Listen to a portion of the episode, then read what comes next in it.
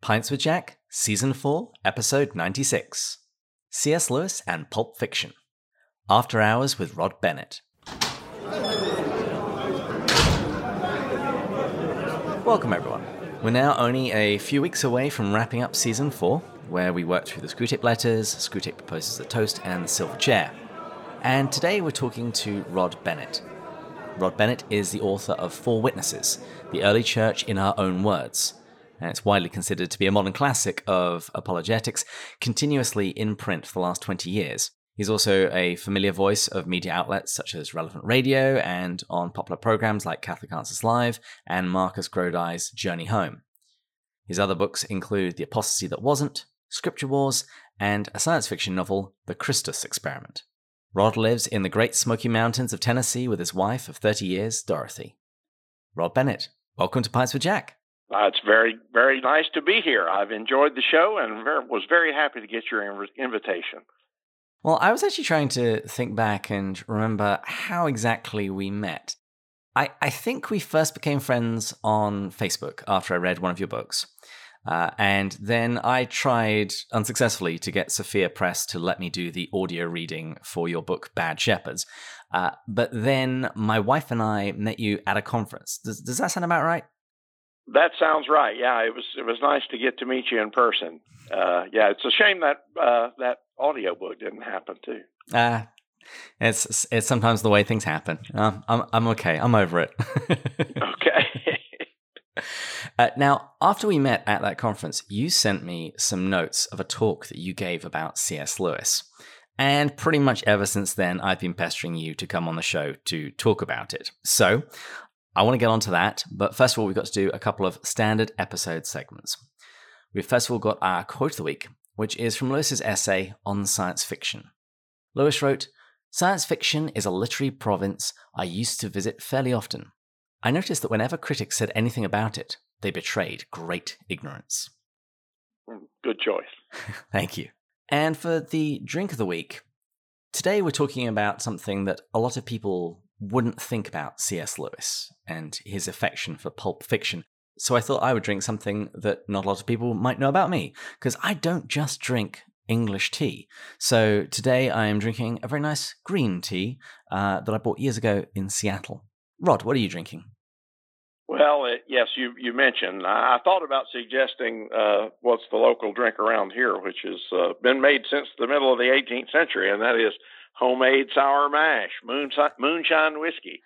uh, my grandfather made it on the very farm from which I'm speaking. I've been uh, we've been on this property for nearly 200 years ourselves. Dang. But it is a little early in the day for for that sort of thing, even for me. So I have opted instead for a cup of Maxwell House coffee.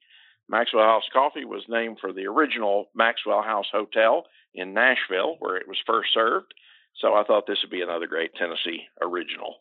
Wonderful. Well, cheers. Cheers. Now, I gave a brief introduction to you at the start of the episode, but would you mind filling in some of the details uh, for the listeners about your own personal history? Well, let's see. Uh, my first book was uh, Four Witnesses, published about 20 years ago, but before that, I edited a magazine called Wonder, which was very much inspired by the uh, legacy of C.S. Lewis. It's a magazine about film and specifically fantastic films, science fiction, uh, fantasy, horror films, and things of that type. Media definitely took a, uh, Christian approach, but uh, inspired by Lewis's quote where he said that we needed fewer books about Christianity and more books about other subjects with the uh, Christianity latent. And uh, so that was the spirit of Wonder magazine, and maybe the thing that's most pertinent to uh, to today's discussion. So yeah, and since then I've been writing books. Been I'm on my ninth right now, trying to finish it up. But uh, uh, but yeah, that's that's that's the long and short of it. Wonderful. Well, after you and I met at that conference, as I said earlier, you sent me some notes for a talk you once gave on C.S. Lewis. And would you mind just setting the scene? Because you told me a little bit about the setting, and it, it seemed pretty wild. This big Christian rock festival on an Independence Day weekend. That's right. Yeah, there used to be a very large uh, outdoor festival, sort of a, a Christian Woodstock. Uh, and a little edgier on the end edge of uh, Christian rock, uh, a bit less uh, mainstream than the usual uh, contemporary Christian pop. Heavy, heavy rock bands, so it was pretty interesting. It's not normally my cup of tea, as it were, but I received because of Wonder Magazine this nice invitation to come and participate in uh, something that they were trying out and that was uh, speaker venues. There were 30,000 attendees at this thing, so it was an enormous crowd. And they wanted to set up some tents uh, with talks and seminar sessions and other things on various topics of interest. And one of these tents was came to be called the Imaginarium, where we uh, where we showed old science fiction movies and other talked about geek stuff, including the Inklings from the Christian angle. And uh, it was uh, it was kind of magical in spite of the uh, rough conditions, which I suppose the more people know about the about Woodstock, the more they know that the challenges of the rough conditions are are part of the charm. So if you can imagine me talking about Lewis and his connection to science fiction uh, in a under a big circus tent on the Illinois prairie with temp- temperatures about 90 degrees, that'll give you the basic idea of where these uh, where this session was originally done. Your description of this kind of reminds me of a conference that, I, well, it was a yearly event. It was called Greenbelt. It was where where I lived in England near Cheltenham, and it was it was a similar kind of thing. It was like an arts and music, and um, yes, I remember sitting in lots of swelteringly hot tents because, despite popular opinion, it can occasionally get hot in England.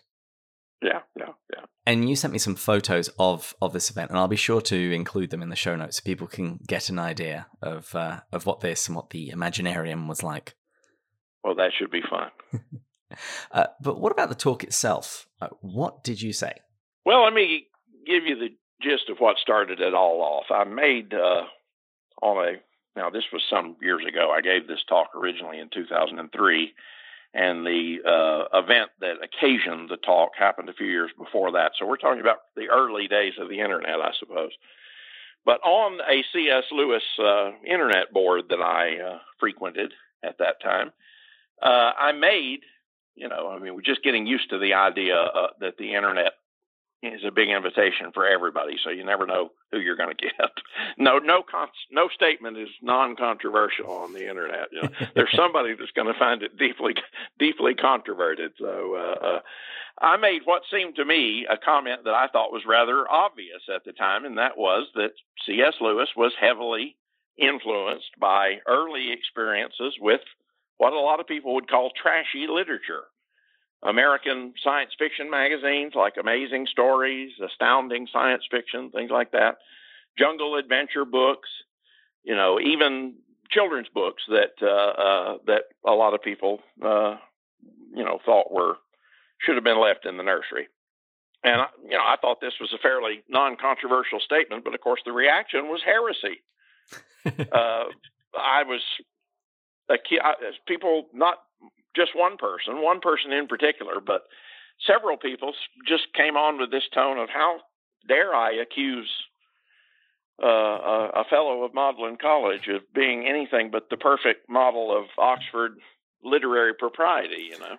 and uh, a, a lot of people, I think, they're one of their favorite things about C.S. Lewis is that he's a Christian with credentials, so to speak. But uh, uh, but when I made this statement, the idea wasn't just doubted. It was interesting that it was something to take offense at. It, it's almost as if I had attributed some kind of moral fault to C.S. Lewis, and so I had to uh, I had to do a little research to set about making my case, and I ended up working on it for quite a while, and and so I thought maybe I might try to repeat that feat for any doubters that might be present today. it reminds me of the meme of a guy uh, working at his laptop and his wife says, Come to bed, honey. He says, Sorry, can't yet. There are people on the internet who are wrong. that's right. Well, that's right. Yeah. So, uh, as it as it happens, Lewis himself did a good deal of thinking on this problem. In fact, he wrote a, a whole book about it called "An Experiment in Criticism," And I think it was his own background in trashy, so to speak, literature that motivated the writing of it. Because the sorts of questions that he asked were things like, what do we mean when we attach a moral value to culture?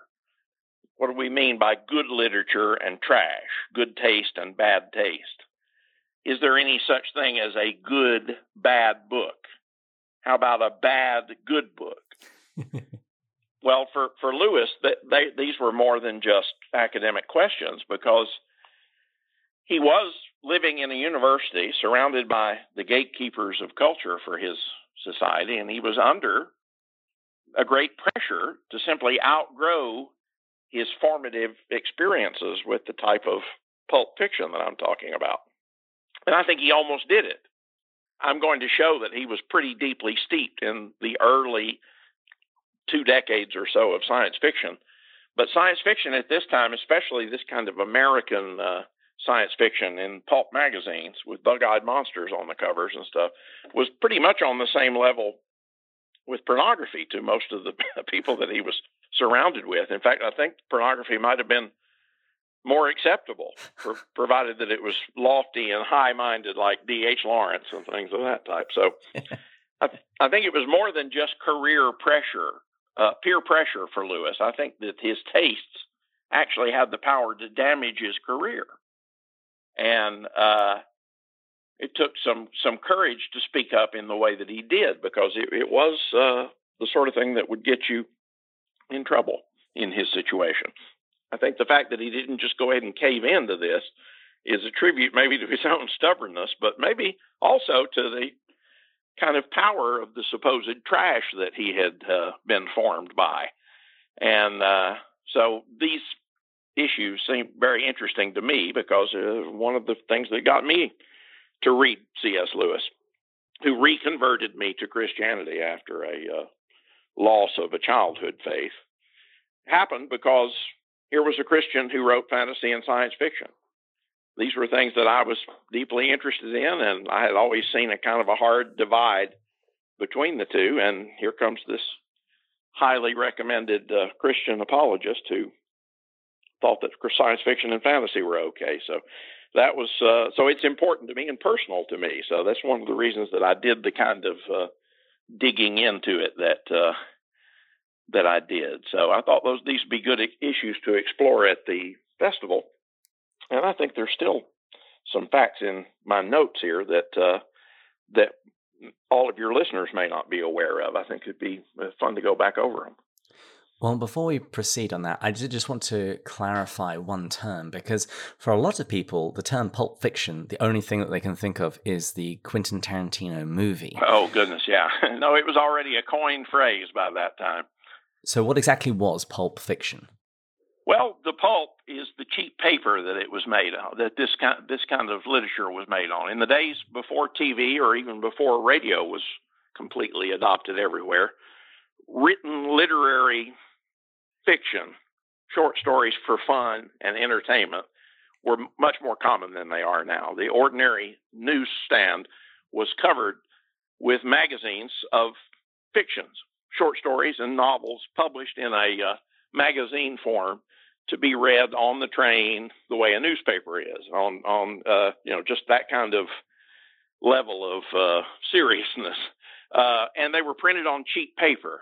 So the cheapest paper that was possible was called pulp.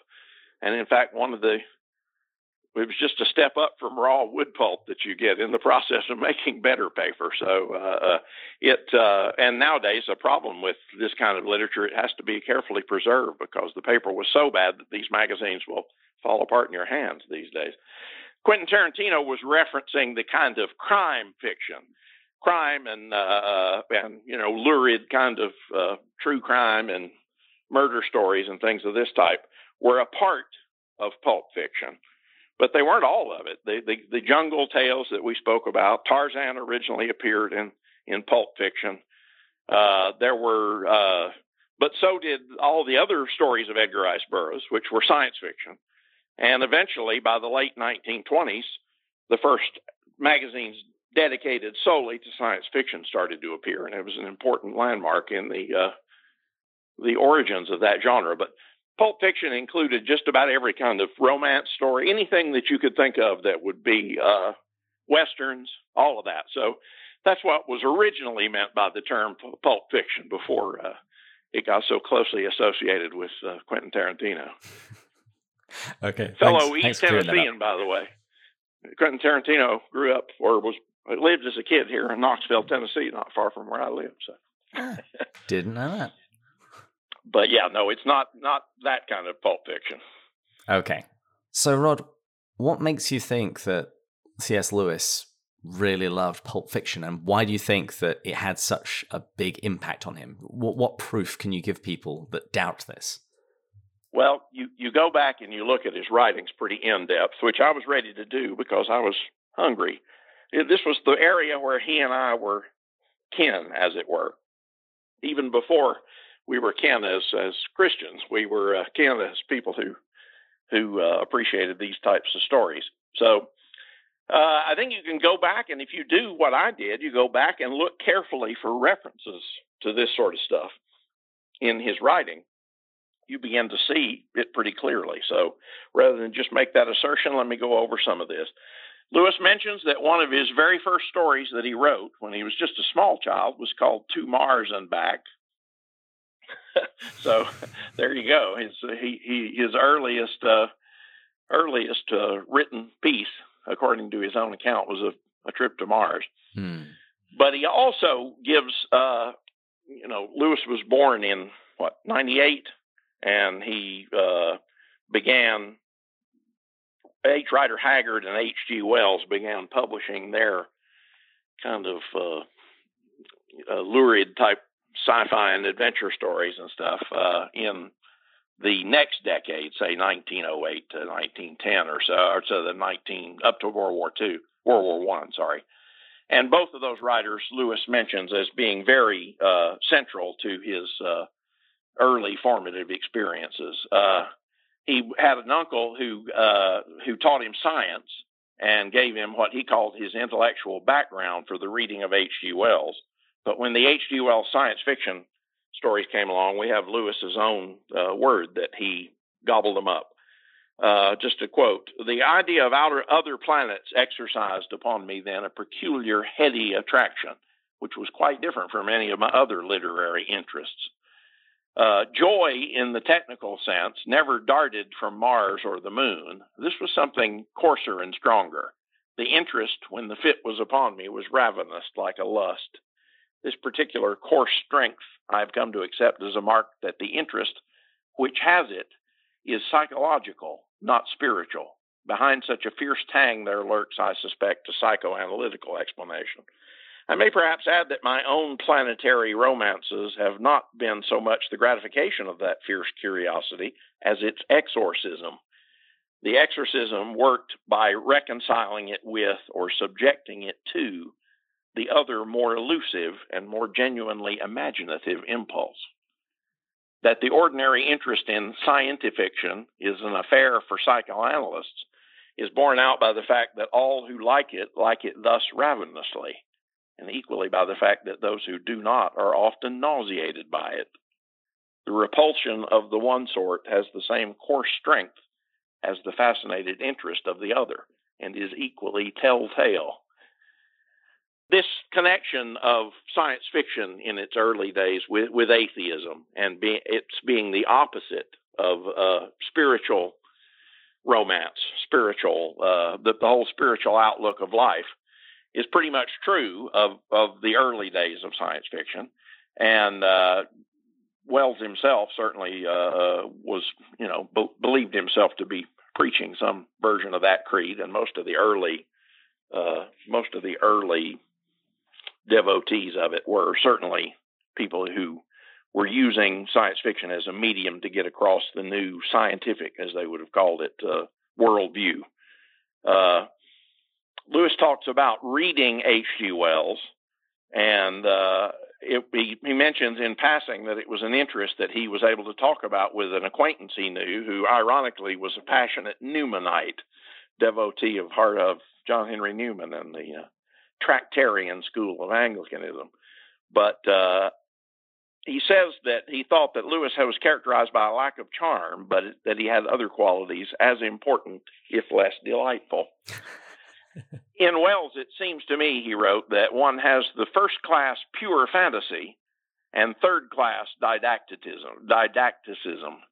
Uh, I object to his novels with a purpose, not because they have a purpose, but because I think them bad just as I object to the preaching passages in Thackeray, not because I dislike sermons, but because I dislike bad sermons. so pretty, pretty good. Um, just a question about sources here. So the the long section where you quoted about Lewis's childhood reading of Wells and his own planetary yeah. romances, that was from Surprised by Joy, his autobiography. I think yes? so. I think that's right. Mm-hmm. Yeah, I'm sorry. Uh, I, if I were writing this for publication instead of to give inside a circus tent to rock and roll fans, I would have footnoted everything carefully. But uh, I'd have to go back and do all the work over again if I uh, were to try to do it now. Not a problem. I just like to be able to point people to roughly where they should go if they want to read more about this sort of stuff.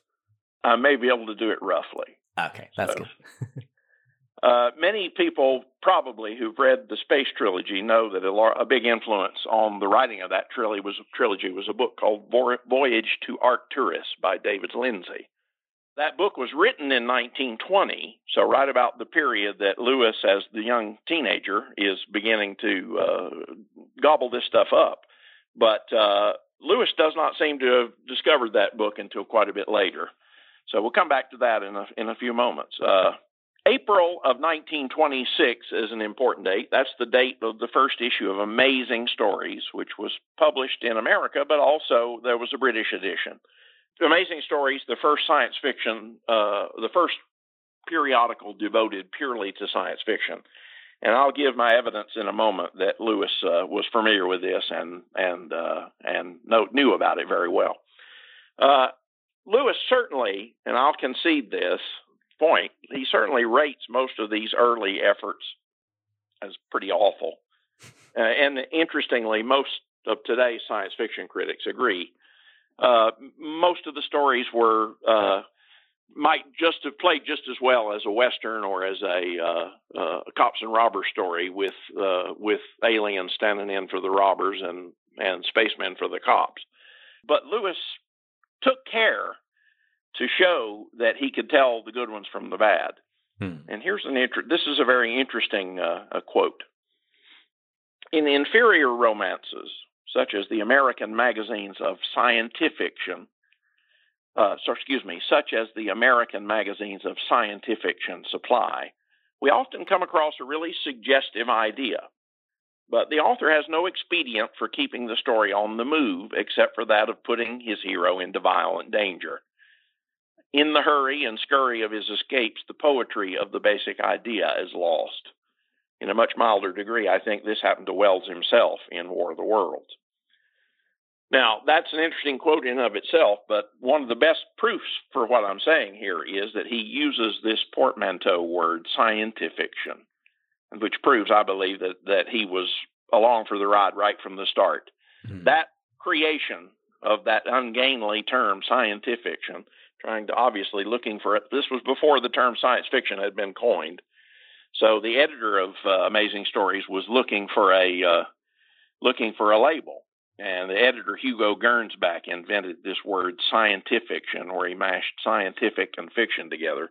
But the interesting thing is that term, probably because it's impossible to pronounce in any received way, uh, was used almost solely by his publications. So the Gernsback science fiction magazines, including Amazing Stories, so full of bad science fiction stories, even by today's standards. Lewis was steeped enough in it that he he seems to have forgotten that uh, that term scientifiction didn't really catch on, and that by the time he wrote this quote in the 50s, uh, he uh, was using a term that that people hadn't used for 20 years already. Isaac Asimov, for instance, wrote this. He uh, obviously good science fiction credentials. In 1925, Hugo Gernsback mailed thousands of circulars to of his magazine, excuse me, circulars to his subscribers of his magazines, announcing that he was about to launch a new magazine dealing with the worlds of tomorrow, interplanetary travel, scientific invention in the tradition of Jules Verne and H.G. Wells. To create a new name for the magazine, Gernsback contracted the term scientific fiction into science fiction and projected that as the title of the publication. So uh, he goes on, but basically it didn't catch on. But it's interesting that Lewis uses it. Science fiction started getting better in the late 1930s. Asimov says this about that era.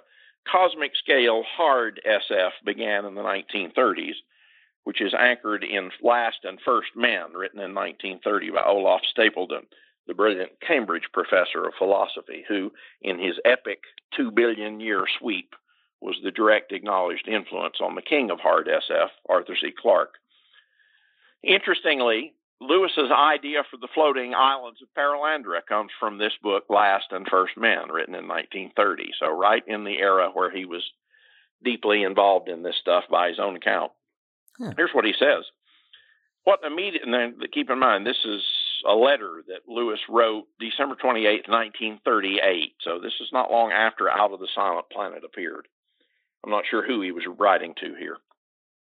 What immediately spurred me to write Out of the Silent Planet was Olaf Stapledon's Last and First Men, and an essay in J.B.S. Haldane's Possible Worlds, 1927, both of which seem to have the desperately immoral outlook which I try to pillory in Weston. I like the whole interplanetary idea as a mythology and simply wish to conquer, for my own Christian point of view, what has always hitherto been used by the opposite side. I think Wells's First Men on the Moon is the best sort of this of this sort that I have read. Other connections to Stapledon in his book that we've been talking about here, Last and First Men. Uh, there's a group of scientists who try to con- construct a bodiless brain which will dominate them. The book tells the history of man over the next two billion years, including migrations to Venus and Neptune. Stapledon describes the religions characterizing each period and believes that man might be the spark destined to revitalize the cosmos. So the bodiless brain being constructed by scientists who would be the you know the great technocrat uh, is definitely makes a reappearance in Lewis's that hideous strength. Also, the idea of Weston's uh, life force is is here in Stapledon also. So uh, at any rate, uh, Haldane, uh, in his books, was took the idea that humanity could control its own evolution, but only that some men would take charge of the destiny of others, which was the only way of doing it. So the trilogy, the space trilogy, of course, attacks counterattacks all of these ideas. Something that's really interesting to me is that Lewis converted in 1931, year after Stapledon's book, doesn't come back to the genre until he became a Christian himself. So it's very interesting to me that this is the sort of thing that he returns to immediately after his conversion, mm-hmm. rather than a religious books and stuff. Uh, here's some notes from from uh, various sources. In January of 1932, he wrote this: "Most of my recent reading before term has been of a rather simple and boyish kind. I reread *The People of the Mist* a tip top yarn of the sort. If someone would start reissuing all Rider Haggard at a shilling a volume, I would get them all as a permanent fallback for purely recreational reading. 1933. This is uh, this is a gem for the uh, film film buff like me. Uh, Lewis's friend Roger Lancelyn Green records that uh, he and Lewis went and saw the original King Kong when it first came out. And he describes that Lewis enjoyed it because of its Rider Haggardish flavor. I would certainly like to know more about that. It's one of my very favorite movies, and uh, it, the idea of Lewis uh, and Roger Lancelyn Green sitting in the theater and watching King Kong. Would love to have been there. I, I, don't think he'd have liked the remake. Just, just, just one man's opinion. I don't like. I don't like any of the remakes. So, oh, well, maybe a little bit. anyway, another subject for a different day. Um, speaking of Lewis on film in general, he says, I like some science fiction, some romance of high adventure, but I can't take, holding his nose, drama. So Lewis's taste in, in movies seem to have been pretty close to mine. So. Speaking of both science fiction and movies, it's crossed my mind more than a couple of times over the last few months. I wonder what Lewis would have thought of Dune, both the books. I think that came out uh, just a couple of years after Lewis died by Frank Herbert. And they're going to try yet again to try and put it on the screen sometime this year. Right. That sounds very interesting. Yeah, I want. I, I do wonder what he would have thought about it because I I love it, so I therefore project my opinions onto him.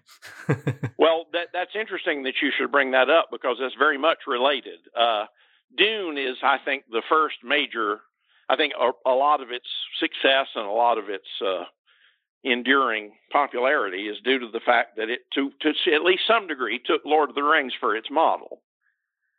In other words, the, the science fiction up to that point had been so markedly atheist that when uh, when Herbert uh, read Lord of the Rings, he said, "Well, okay, this is you know a world where uh, uh an invented religion plays a major major part, especially in in the uh, connected works like the Silmarillion and other other of Tolkien's backstory. Mm-hmm. Uh, he not only created the most intensely realistically imagined, not realist, that's the wrong word, a thoroughly imagined world and society and culture, he also, Tol- Professor Tolkien, invented uh, a religion for that world. And uh, I think this inspired, I think there's evidence to, in some of his own quotes to suggest that Herbert said, well, why don't we do this in a pure science fiction?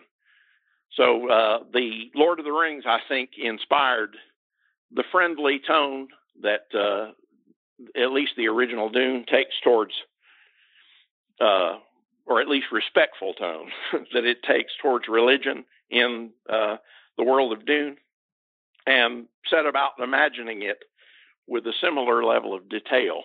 Uh, something that that written SF had really never attempted. Most of the uh, most of the early SF writers were so uh, thoroughly propagandist for their uh, atheist outlook that they couldn't be bothered to pay that close attention to religion. So, at any rate, this is maybe again a subject for another episode. But uh, yeah, absolutely, you're right to to notice that there's a connection here, and I think that uh, in answer to your question, I think Dune would have made a, an impression on Lewis because uh, has many of the qualities that he loves so much in about uh, Lord of the Rings. Oh, that makes me really happy. On all points, the connection to the Lord of the Rings and the fact you agree with me. well, when people agree with me, it makes me happy too, so I can relate. um, interesting. Uh, in 1934, also early in his Christian walk, before he started writing apologetics or anything along those lines, uh, he started doing research for the lectures that became the book, The Discarded Image. Mm-hmm. And uh, this also led to the allegory of love, and then I think those books led to, at least partially, to Out of the Silent Planet, the uh, the themes involved.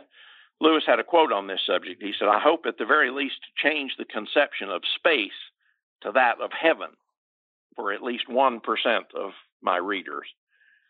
And you remember in Out of the Silent Planet, you know, the, the, the space between the worlds is golden and fills people with happiness rather than dread. So, uh, very, uh, very much the opposite of the normal horror of the void that was such a, uh, a common theme in science fiction. Hmm.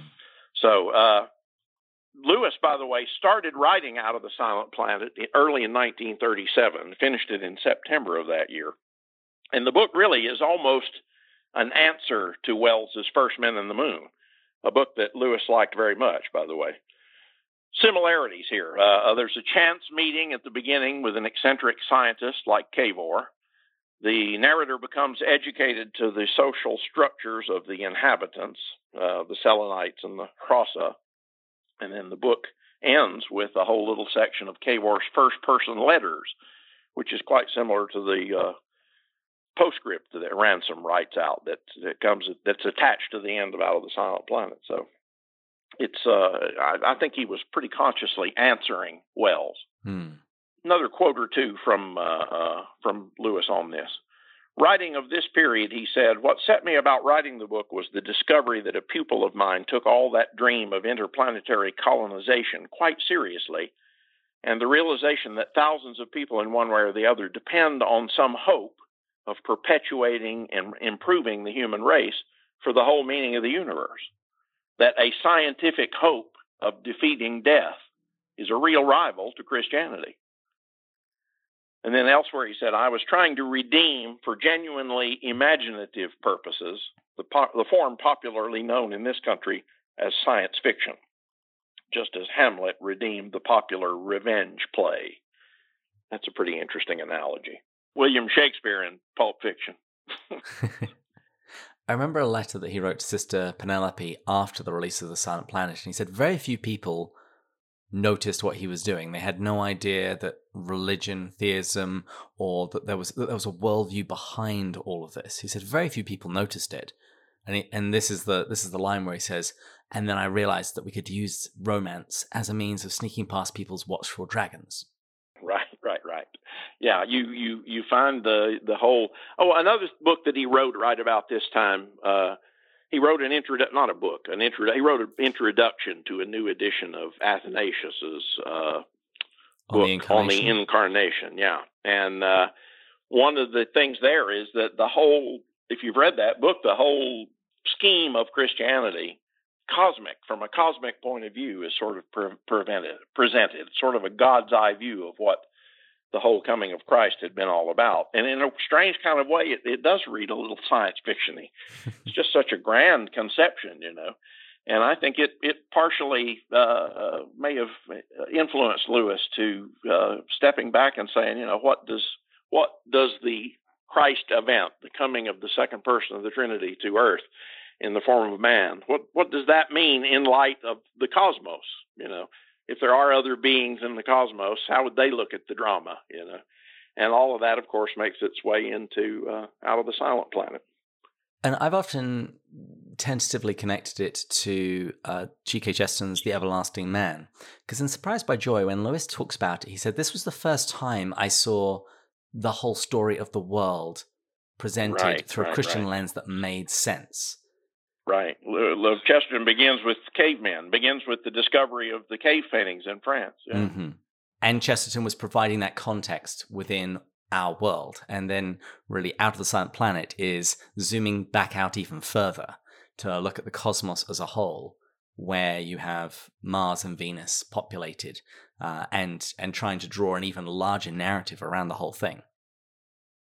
Yeah, it's very very interesting, and and if if you did all of that kind of work and didn't think of the kind of work that imaginative work that science fiction writers have been engaged in for decades now, you'd be missing a big aspect of the issue. I mean, uh, uh, it's very common uh, as I travel around and when I get called to make talks at churches and things.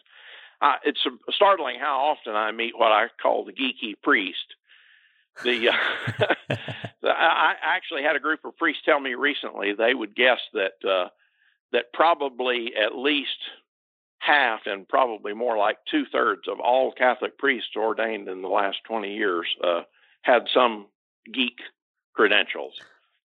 I would absolutely agree with that. Oh, so you've experienced it too then? I think I would completely concur with that because a few years ago, before I was married, uh, I went on a discernment weekend to the Eastern Seminary in Pittsburgh. And there were about 30 guys there in total, uh, all with beautiful beards, naturally. Uh, but the topics of conversation were basically uh, scripture, Lord of the Rings, C.S. Lewis, uh, Star Wars. Uh, you know, it was all of the all of the geeky things and faith along at the same time. And we went and celebrated Vespers in the chapel. And no man considers that he might be called to be a Byzantine priest unless he's, he can sing. It's just it's just one of those things because our entire liturgy is sung. And so Vespers was beautiful. But as we were walking from the chapel back to the refectory so we could go and have dinner, I started humming Far Over the Misty Mountains uh, from because the Hobbit movie had, had just come out, and before we reached the the refectory uh, for dinner, it, it, there was this beautiful swell of uh, manly dwarvish voices singing this. So I, I, yeah, I I would absolutely say that. I have. I, it's very Oh, rare. I ever meet a priest who doesn't love the Lord of the Rings. to imagine. oh goodness, yeah. Uh, from they, they, whenever I mention this to them, they say, "Well, it's just there's a natural connection there. Both both things involve a cosmic imagination, hmm and uh, you know, it's it's the the we're not saying that the tenets of our faith are ima- only purely imagined, but we are saying that it takes an imagination to f- fully enter into them, a, a, kind of a baptized imagination, and that uh, the, the habit of using one's imagination in uh, pre-Christian uh, endeavors might uh, blossom into this kind of sanctified imagination. Hmm. Absolutely. Yeah. Interesting. Well, anyway, let's see if I've got any hope of making my case within the allotted time. I had better press on. okay. Uh, Asimov says that uh, the golden age of science fiction magazines began in 1938 when John W. Campbell became the editor of Astounding Stories and remolded it and the whole field into something closer to his heart's desire. So we this was the age of the great and ambitious uh, SF editors uh, and they really began to turn these pulpy magazines into something a, a, great deal more respectable. In his essay on stories, for instance, Lewis happens to speak highly of Robert A. Heinlein's uh, By His Bootstraps, a time travel short story that a- appeared in the October issue of Astounding. So I think we can assume that, that, that Lewis had a familiarity with that magazine, and uh, along with it, some of the great writers of the period. Here's some of the writers that uh, made their name writing for Astounding in the early 1940s: Theodore Sturgeon, L. Sprague de Camp, Clifford Simak, Isaac Asimov, Eric Frank Russell, Jack Williamson. So uh, these, I think we can assume that Lewis had a familiarity with all of these. And as a result, his opinion of the genre uh, as a whole begins to improve. And uh, that's borne out in quotes from the 1940s. Still, before he began his work as an apologist, he, he started writing his second science fiction book, Perelandra, um, and was uh, he started doing the writing shortly after completing his preface to Paradise Lost, which uh, obviously has an Adam and Eve component to it as well. Mm. So uh, the way in which Lewis writes a, I've always, I always thought it was interesting the way in which he writes a uh, theological or uh, literary criticism book uh, uh, about a certain theme, and then he takes the idea and goes to turn it into his own science fiction story. He took took Wells's uh, scientific philosophy and then wrote Out of the Silent Planet. He was steeped in the meaning of Adam and Eve while writing Preface to Paradise Lost, and then as soon as he finished it, went off to write a uh, science fiction story about an Adam and Eve. So, in 1944, he we've got a little scrap of a letter where he comments on the work of Charles A. Brady, who had made a study of Lewis's influences. Be nice to try to track that down. I don't. Maybe somebody, some of our listeners know what that book or paper is. Maybe that still exists. Charles A. Brady. But uh, Brady uh, mentioned that he thought that Lewis had read Edgar Rice Burroughs or been strongly influenced by Edgar Rice Burroughs. Here's what he said in response to that Space and time fiction, yes, but oddly enough, not Edgar Rice Burroughs. The real father of my planet books is David Lindsay's Voyage to Arcturus, which you will revel in if you don't know it. I had grown up on Wells's stories of that kind, and it was Lindsay who first gave me the idea that the scientific appeal could be combined with the supernatural appeal. So that's interesting. Charles Williams passed away on May the 15th, 1945, and That Hideous Strength was published a few months later. Uh, so, so a guy I know refers to that hideous strength as the best Charles Williams book that Charles Williams never wrote. yeah, I've heard very similar things, and yeah, it, it definitely definitely takes a turn that the two previous books there is there is a notably different quality to it. He was in love with his friend, and he was grieving for his friend. So it it, it seems natural enough to me that uh, that it might have taken that form. Uh. I don't say it's my favorite of the three but uh, yeah, yeah. So at any rate, uh, let's see. Uh, then in 1946, in the preface to The Great Divorce, which may be my single favorite C.S. Lewis book. That is the correct answer. The... we have a battle on this podcast between myself and Matt and Andrew. We are definitely team Great Divorce. Uh, so Bravo for well, all of your you correct put, choices. You can recruit me. You can recruit me. You can you can wave my dubious name around. I am actually uh, rather tempted to produce a set of T-shirts, like you know, Team Veil and Team Bus. Uh, it's just suitably obscure, so that if anybody knows the reference, they'll chuckle. That's right. Uh, here's uh, a brief little quote from the preface to A Great Divorce. He says, Firstly, I must acknowledge my debt to a writer whose name I have forgotten and whom I read several years ago in a highly colored American magazine of what they call scientific fiction. Once again, he's using that already antique uh, uh, terminology from 20 years earlier. Uh, but it's interesting. He he's uh, he is acknowledging his debt to the uh, to a science fiction story. Um, I don't have it in front of me now because I have I uncovered the fact later. He's talking about the fact that when the uh, passengers in the bus first get to the uh, upper lands, or I don't know what the correct term is for them, but they find that they're unable to interfere with the world. That when he walks on grass, it feels like sharp uh, needle points, you know, and that the fact that they are so thin and and uh, non spiritual beings that they're not able to interact in this world in a meaningful way. He got from a uh, from a short story in a science fiction magazine, but he doesn't give the name of it in uh, in the introduction. He uh, uh, he credits that there it was used for time travel, the idea that that visitors from the past or the future wouldn't be able to interact with another time. Uh, but he doesn't give the name of the story. And I have found that since that time, intrepid researchers have uncovered the name, but I can't remember the name of the author, unfortunately. I don't have it written in front of me. The name of the story is Goliath, and it came out in a 1940s issue of Astounding. So that probably wouldn't be too difficult to dig up if Goliath is the name of the story. So that's a pretty clear, uh, that's an out and out proof that Lewis read astounding science fiction. So Roger Lancelyn Green also reports from the late 1940s. We sat talking until about 12:30, usual sort of subjects, children's books, romances of other worlds. I discoursed upon Edgar Rice Burroughs, and we planned the story together of a trip to Mercury. Couldn't get very far with it.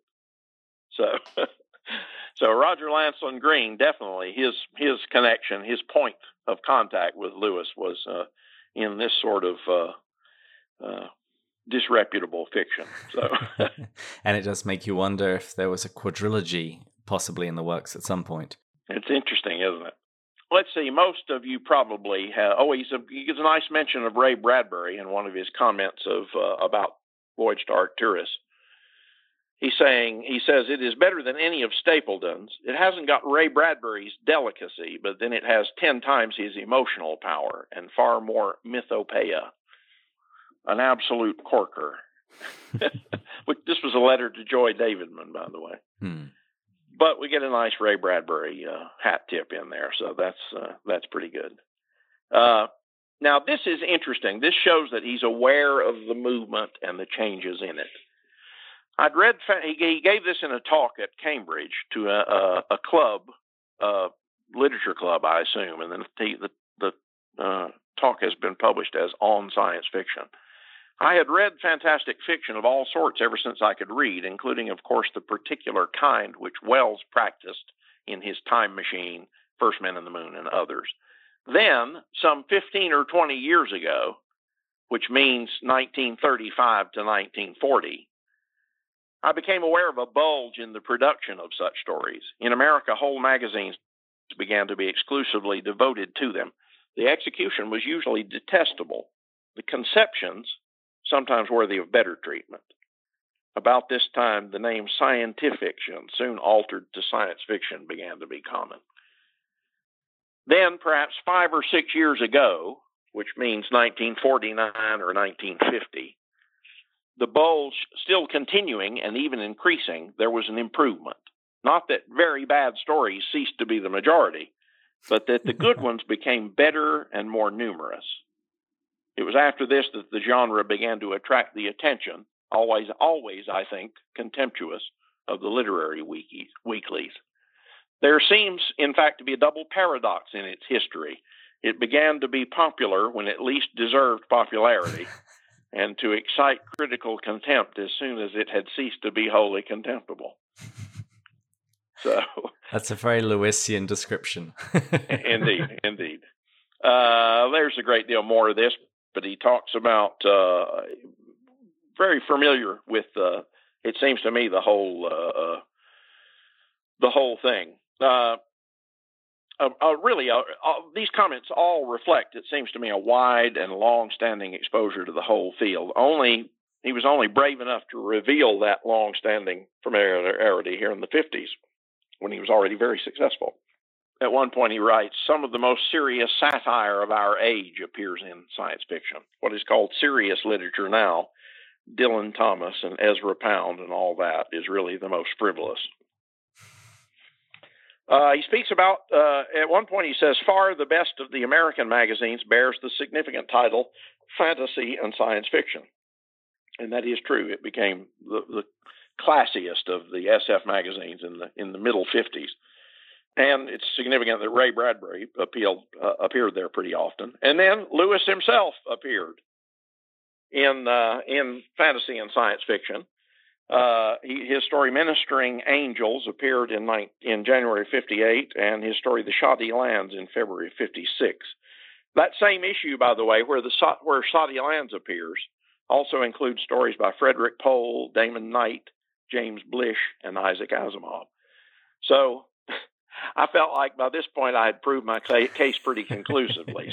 Lewis himself was a pulp writer.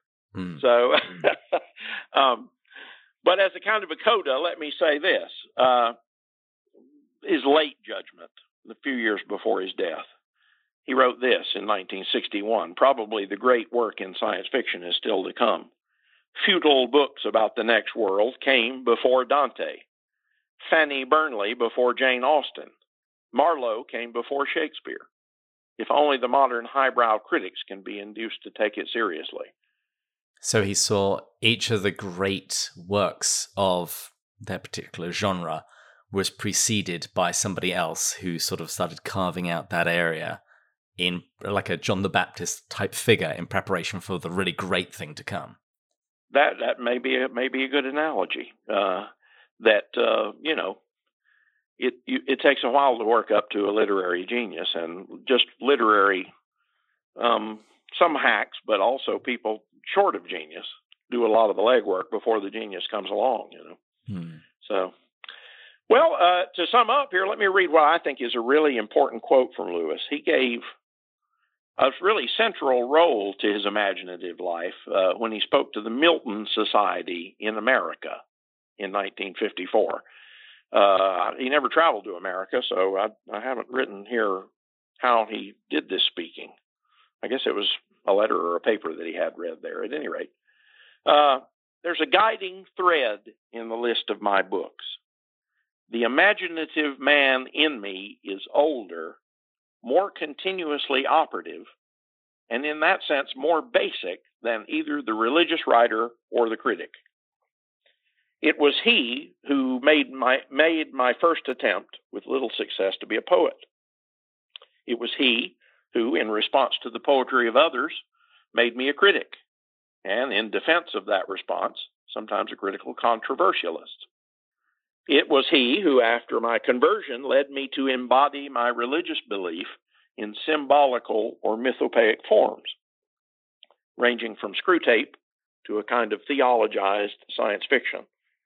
And it was, of course, he who has brought me in the last few years to write the series of Narnian stories for children, not asking what children want and then endeavoring to adapt myself. This was not needed, but because the fairy tale was the best genre fitted for what I wanted, well, excuse me, was the best genre fitted for what I wanted to say. So uh, that's him. That's Lewis saying, before the theologian, before the literary man, there was the uh, there was the imaginative guy, the guy that uh, cut his teeth on War of the Worlds and the rest of it. So that I think is uh, is pretty good testimony. Um, Clyde S. Kilby, a name that most of your listeners probably be familiar with, he had this little quote, and I think I'll tack this on as well. Now, the great, and I think all but essential, unique essential in C.S. Lewis's makeup was a remarkable combination of two qualities normally supposed to be opposites. I mean, on the one hand, the deep and vivid imagination, and on the other hand, a profoundly analytical mind. Even more remarkable, it was not that these qualities lay in him side by side and disconnected, but that by some good alchemy they were organically joined. And that may be the essence to what I love about C.S. Lewis that organic uh, joining. Even when he's writing pure theology, he's writing, uh, uh, you know, cosmic uh, fantasy in some ways. In my mind, it has the same appeal as a really great uh, science fictional or uh, or fantasy conception. So that that that's really central to me again because so I mean I in a way I owe my conversion to the fact that uh, C.S. Lewis was this type of Christian. Hmm. I probably would have never picked him up otherwise. Yeah, in everything he writes, he's always trying to engage the imagination. As you say, even when he's writing pure theology, he's still trying to give you a picture, a feel, a, a step into that world to, to be able to see it more clearly rather than just giving you, you know, a dry formula or dry prose. That's right. Yeah, yeah. That's that's that's what I love. Well, that's a wonderful place to wrap that up. Thank you for introducing us to the the world of pulp fiction and, and sci-fi and the, the, the background against which Lewis wrote many of the books with which our listeners are familiar. Uh, but I didn't want to wrap up the interview before giving you an opportunity to talk about some of your other very excellent books, many of which oh. I've read, and some of which I've mentioned. I tried to uh, uh, make my own by doing the audiobook. Uh, so, yes. would you would you mind just telling the listeners about some of the some of the other books that you've written? Well, I, my specialty is the early church fathers. Uh, my first book was on that subject, and I made a bit of a splash, and that seems to be the main thing people want to hear from me uh, as I continue to write. So, uh, I uh, uh, I have written uh, other books on a similar note. the apostasy that wasn't is about what the early fathers and the records have to say about uh, the supposed great apostasy that happened when uh, Emperor Constantine came along and screwed everything up. so that's a book that uh, that attacks that particular conception. And uh, uh, I wrote another book called Scripture Wars, which is subtitled "How Justin Martyr Saved the Old Testament for Christians." I think this is probably one of my least popular books, but it's the one that got the most uh, research and the most uh, time and effort. It may be a little dense for the layman, but uh, but that that one in particular, I think, is really needed because it is very easy for a Christian just to hang out in the New Testament, have no idea of the Old Testament background or even how to read it. Do you mean to tell me that you've actually read Scripture Wars? I read all of your books, sir. well, I need to shake your hand. You're you're a rare breed. You're one of the few and the proud. I was on Trent Horn's podcast, uh, and we were talking about uh, what the saints never said, uh, and that book for him was his his quote unquote big failure insofar as he says people don't want to know that their favorite Mother Teresa quote or their favorite St. Francis of Assisi quote isn't actually anything that either of these people said. How about that? I just like yeah, popping people's bubbles, so I'm okay with it. It's a way to make yourself disliked. Yeah. Uh, you, uh, you also wrote Chesterton's America. What was that about? I did indeed. You know, that's a book that people, you know, there's like, there's a guy who has a copy of that on eBay or somewhere, and he wants $900 for it on the internet. And the reason you can ask whatever you want on eBay.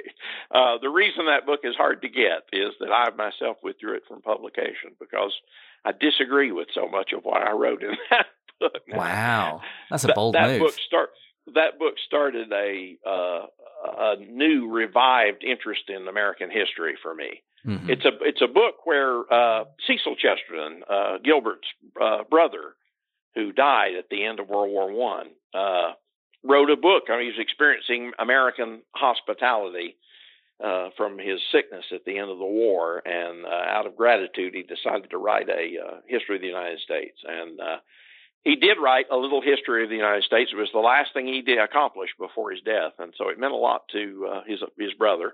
And uh, Chesterton, I think, uh, comments a lot about that uh, book, and I think it c- colored and influenced his understanding of America and and American issues, which Chesterton, it turns out, was going to uh, write quite a lot about over the next few years. Made two trips to America, something mm-hmm. Lewis never did. Yep. And uh, uh, at any rate, uh, it's a fascinating little book. Chesterton's responses to it Gilbert Chesterton's responses to it and and uh, amplifications, et cetera, over the years. And also other distributists, political distributists, found a lot to uh, be inspired by in that little book. That it, it really awakened in me uh, a new perspective, a new desire to go back and examine American history through a Chestertonian perspective. But it led me a lot further than I, than I realized. I just I wrote I edited the book Chesterton's America probably 15, it might not be quite 15, 12 years ago. I've learned so much since then that my amplifications and my uh, footnotes and all the rest of it are are uh, not up to snuff now. Uh, and in fact, I, I would be I would argue with myself if I tried to reissue a slightly amended version of that book. I'd be arguing with myself too much. So I'd, I'd better to start completely over someplace else. But well, we've been talking about science fiction today, so you have to tell us about uh, your science fiction book, The Christus Experiment. Oh goodness! Well, yeah, that being a sci-fi fan has, has been pretty clearly spelled out here. I had to write one, so uh, I wrote a book that uh, probably one of the reasons I've had so much trouble getting it published was the fact that, that there's no way to, to describe it without or give somebody the short version without making it sound corny. So that's probably probably not not the best subject to write. The idea is basically a a multi-billionaire with a personal stake in uh, disproving the claims of Christ uh, sponsors a time travel experiment with the aim of making Jesus sit still for an interview by the Jesus seminar and people. It's funny you say that. And the first scripture that pops into my head is from Job. Who is this that darkens my my counsel with these words? That's right. Um, it, I am convinced, and I swear up and down in my own defense, that my version of the idea is not ham-fisted. It doesn't come off like some sort of corny fundamentalist, uh, so there kind of apologetic, you know, in your face in fact, all the characters in the story, because of the circumstances, all the characters in the story are unbelievers in one way or another. There is no real Christian in the story anywhere. And uh, as a result, uh, I'm writing from their point of view, and I think pretty sympathetically. Most of these characters are, are sympathetic characters. So, uh, uh but there's no way to prove that to people until they actually read it, and uh, and which has proved difficult to to persuade people to uh, to read. So, uh, but anyway, I think it turned out pretty well. Uh, I would like to write a revision of it and uh, do a. Uh, uh, I've, I've learned a lot about time travel in the last few years too, and so I'd like to go back and rewrite some of the scientific aspects of it all and do a do a fresh pass. But since again, since financially it hasn't been worth fooling with, uh, uh, I may never get around to that. So. But thank you for your well, one interest. book that I know generated a lot of interest was your book, Bad Shepherds, which is a book I keep on recommending to people when I feel that they they look at the look at the church worldwide and just don't know what to do because it seems to be beset by problems and scandals and uh, almost tempted to despair. And what I love about this book is it looks at the other points in church history where things have not looked good and seeing the way that God's hand moved in those periods. Just to say the least, to say the least. Yeah, I tell people that uh, uh, I won't say that the situation in the church right now is not the end of the world because it might be. It's part of our theology as Catholics that uh, you know the return of Christ is imminent. In other words, he can come anytime he wants. He, he he's coming again in glory to judge the living and the dead, and it might be today. Okay, so I won't say that it's not the end of the world, but if it is the end of the world, it's not because mm. things have never been this bad before, yeah. because they have, and uh, the uh, the degree to which whole you know whole centuries of the, the Christian faith worldwide have been you know calamitous on a level that, that you and I have not seen anything close to is uh, is what prompt prompted the writing of the book. It sounds like when you tell people you've written a book about scandal in the church that you're doing doom and gloom and all the rest of it. But the idea here is to be encouraging, to show that uh, that don't don't lose heart because uh, you know Christ Himself choose, chose twelve, and one of them was a devil. And uh, uh, we probably got one twelfth of our people may, might uh, fit uh, a similar a similar description. But uh, if so, you know, there's a reason. There are probably many reasons why Christ uh, chose a devil to be one of the twelve. But I'm I believe that one of the reasons is for us not to make the mistake of thinking that uh, the church is mm-hmm. the society of the good guys. That we're on the society of the people who've got it together, and that all those other people that are out there perishing in the dark are the great unwashed and all the rest of it. Uh, you know, the the the the wickedness is is amongst us. Probably a twelfth of our, of you and I is uh, devilish.